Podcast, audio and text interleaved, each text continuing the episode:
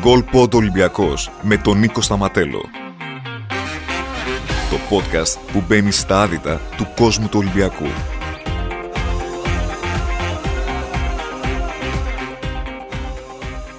Το δεύτερο βήμα του Ολυμπιακού στα play-off, στο δρόμο για την κατάκτηση και του εφετινού πρωταθλήματος, ήταν αναμφίβολα εντυπωσιακό και συνάμα ιστορικό. Πέντε γκολ απέναντι στην ΑΕΚ και μία νίκη όμοια με αυτή που είχε πανηγυρίσει στη Νέα Φιλαδέλφια την περίοδο 1972-1973. Είναι σίγουρα από τις επιτυχίες που θα θυμούνται άπαντες στο ερυθρόλευκο στρατόπεδο όσα χρόνια και περάσουν.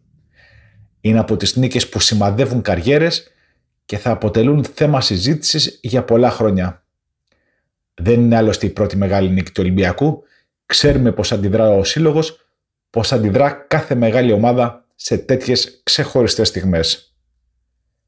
Ένα πέντε λοιπόν με τους ερυθρόλευκους να εμφανίζονται στον αγωνιστικό χώρο του Ολυμπιακού Σταδίου και να κάνουν τα απαραίτητα προκειμένου να πάρουν στον δρόμο τα μισά προβάδισμα τεσσάρων τερμάτων και να απλοποιήσουν στο μέγιστο βαθμό την αποστολή τους. Έχουν όμως την ατομική ποιότητα για να κάνουν μόνο τα απαραίτητα και τελικά να φτάσουν στο στόχο τους.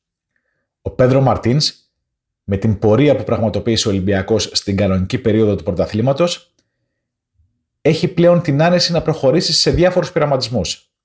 Να δοκιμάσει ό,τι έχει στο μυαλό του, όχι τόσο για να βελτιώσει την ομάδα του τώρα στο φινάλε των αγωνιστικών υποχρεώσεων, όσο για την επόμενη σεζόν.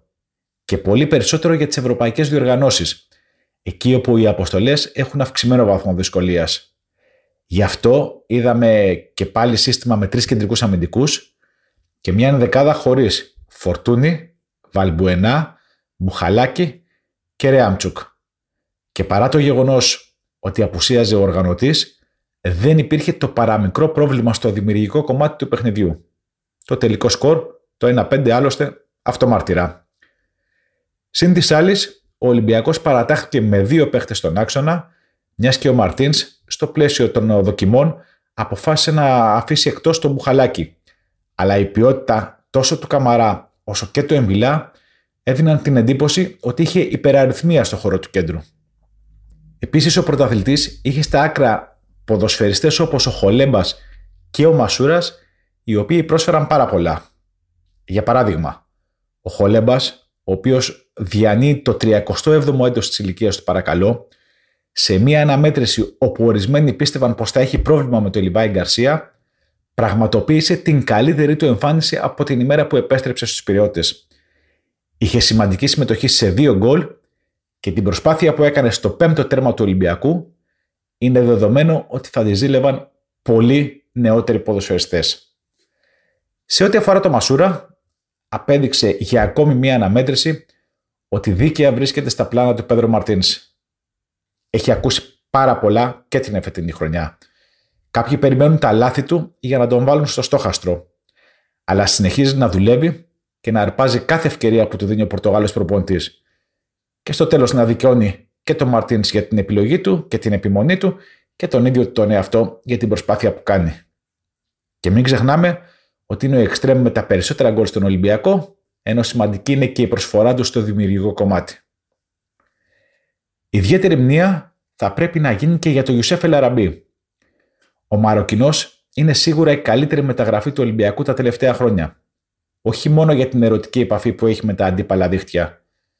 Το γκολ στους περισσότερους αγώνες είναι δεδομένο ότι θα βρει τον τρόπο να το πετύχει. Αλλά δεν περιορίζεται μόνο σε αυτό.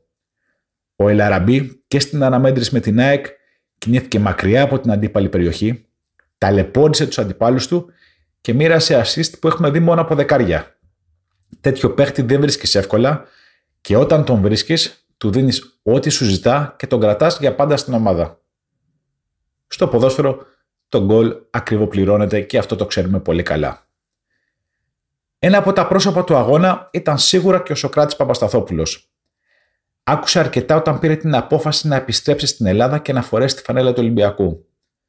Για πρώτη φορά βρέθηκε αντίπαλος με την ΑΕΚ και έδειξε για ακόμη μία φορά ότι μπορεί να προσφέρει πάρα πολλά και να γίνει ο ηγέτης της άμυνας των Ερυθρόλευκων την ερχόμενη σεζόν.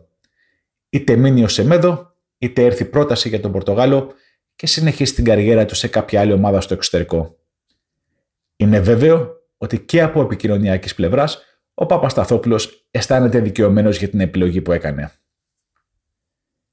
Η εικόνα που παρακολουθήσαμε και στην αναμέτρηση με την ΑΕΚ είναι σίγουρα αποτέλεσμα της δουλειάς του Πέντρο Μαρτίνς, ο οποίος πλέον συμπληρώνει τρία χρόνια στον Ερυθρόλευκο Πάγκο. Η ομάδα αγώνα με τον αγώνα μεγαλώνει, δεν έχει δείξει αδιαφορία για τις αναμετρήσεις των play-off, παρά το γεγονός ότι η βαθμολογική διαφορά είναι τεράστια και αυτό πλέον λέει πάρα πολλά για την νοοτροπία που έχουν άπαντες στο ποδοσφαιρικό τμήμα. Είναι δεδομένο ότι τόσο η ομάδα όσο και ο Πορτογάλος έχουν βελτιωθεί μέσα από αυτή τη συνεργασία των τριών ετών και είναι λογικό να βγαίνουν κερδισμένοι και οι δύο. Τα αποτελέσματα φαίνονται μέσα στον αγωνιστικό χώρο με τρόπο που ουδής μπορεί να τα αμφισβητήσει όσο και αν κάποιοι έχουν προσπαθήσει αρκετές φορές. Στον Ολυμπιακό έχουν στρέψει ήδη την προσοχή τους στον πρώτο ημιτελικό για το κύπελο Ελλάδος με τον Πας στην πρωτεύουσα της Υπήρου την ερχόμενη Τετάρτη, στις 6 το απόγευμα. Εύκολος αγώνας δεν υπάρχει, πολύ περισσότερο όταν μιλάμε για το σύνολο του Αργύρι Γιαννίκη. Μην ξεχνάμε ότι στις δύο αναμετρήσεις για το πρωτάθλημα, ο Πας δυσκόλεψε σε μεγάλο βαθμό τους πυρεώτες. Στους Ζωσιμάδες, ο Ολυμπιακός είχε πάρει το βαθμό της ισοπαλίας, ενώ στο Καραϊσκάκης οι πυρεώτε είχαν επικρατήσει με γκολ του Χασάν στο τελευταίο λεπτό των καθυστερήσεων. Στο ερυθρόλευκο στρατόπεδο θέλουν από τον πρώτο αγώνα να βάλουν βάσεις πρόκρισης στο τελικό της διοργάνωσης, γιατί δεν κρύβουν, το λένε σε κάθε ευκαιρία, ότι στόχος είναι για δεύτερη συνεχόμενη σεζόν να πανηγυρίσουν την κατάκτηση τόσο του πρωταθλήματος όσο και του κυπέλου. Και αν για το πρώτο απομένουν κάποιοι βαθμοί για να το κατακτήσουν και τυπικά, για το δεύτερο, θέλουν να έχουν μπροστά τους τρεις αγώνες και να ολοκληρώσουν με επιτυχία την αποστολή τους.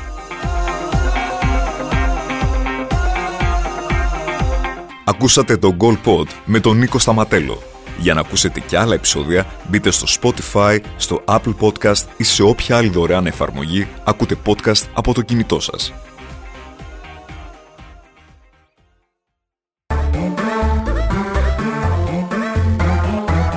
pod.gr.